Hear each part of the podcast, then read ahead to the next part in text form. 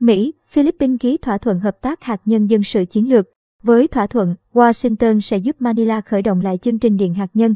Hôm ngày 10 tháng 3, Bộ Ngoại giao Mỹ thông báo về việc ký với Philippines biên bản ghi nhớ liên quan đến hợp tác hạt nhân dân sự chiến lược. Mỹ và Philippines có một liên minh và duy trì hợp tác lâu dài trong các lĩnh vực an ninh, năng lượng, thương mại và không phổ biến vũ khí hạt nhân, tuyên bố viết. Theo đó, việc tăng cường hợp tác trong lĩnh vực năng lượng hạt nhân, khoa học và công nghệ có tiềm năng đóng góp đáng kể vào các mục tiêu chung về năng lượng sạch, phát triển nông nghiệp, cung cấp nước sạch, điều trị y tế, vân vân. Quan hệ hợp tác hạt nhân của chúng tôi dựa trên chế độ không phổ biến vũ khí hạt nhân và cam kết kiên định của Philippines đối với việc không phổ biến vũ khí hạt nhân.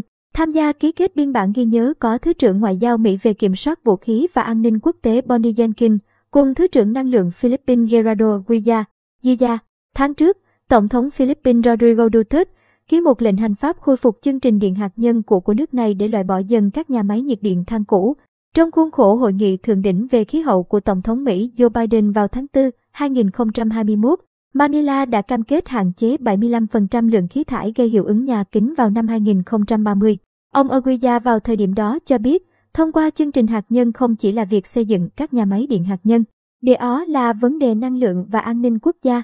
Trong tương lai, khi Philippines quyết định rằng mình phù hợp và sẵn sàng bắt tay vào hành trình năng lượng hạt nhân, chúng ta có thể nhìn lại và đánh giá cao bước ngoặt này.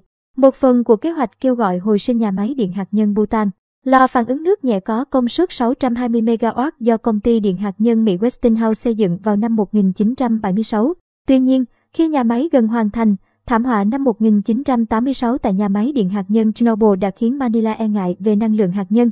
Công trình này nằm im lìm từ đó. Các mối lo ngại khác về an toàn cũng nảy sinh, chẳng hạn như khả năng một vụ phun trào của núi lửa Pinatubo cách đó hơn 56 km sẽ có tác động như thế nào. Ngọn núi lửa từng không hoạt động trong 500 năm, tuy nhiên, lại phun trào vào tháng 6 năm 1991, vụ phun trào núi lửa lớn thứ hai trong thế kỷ 20.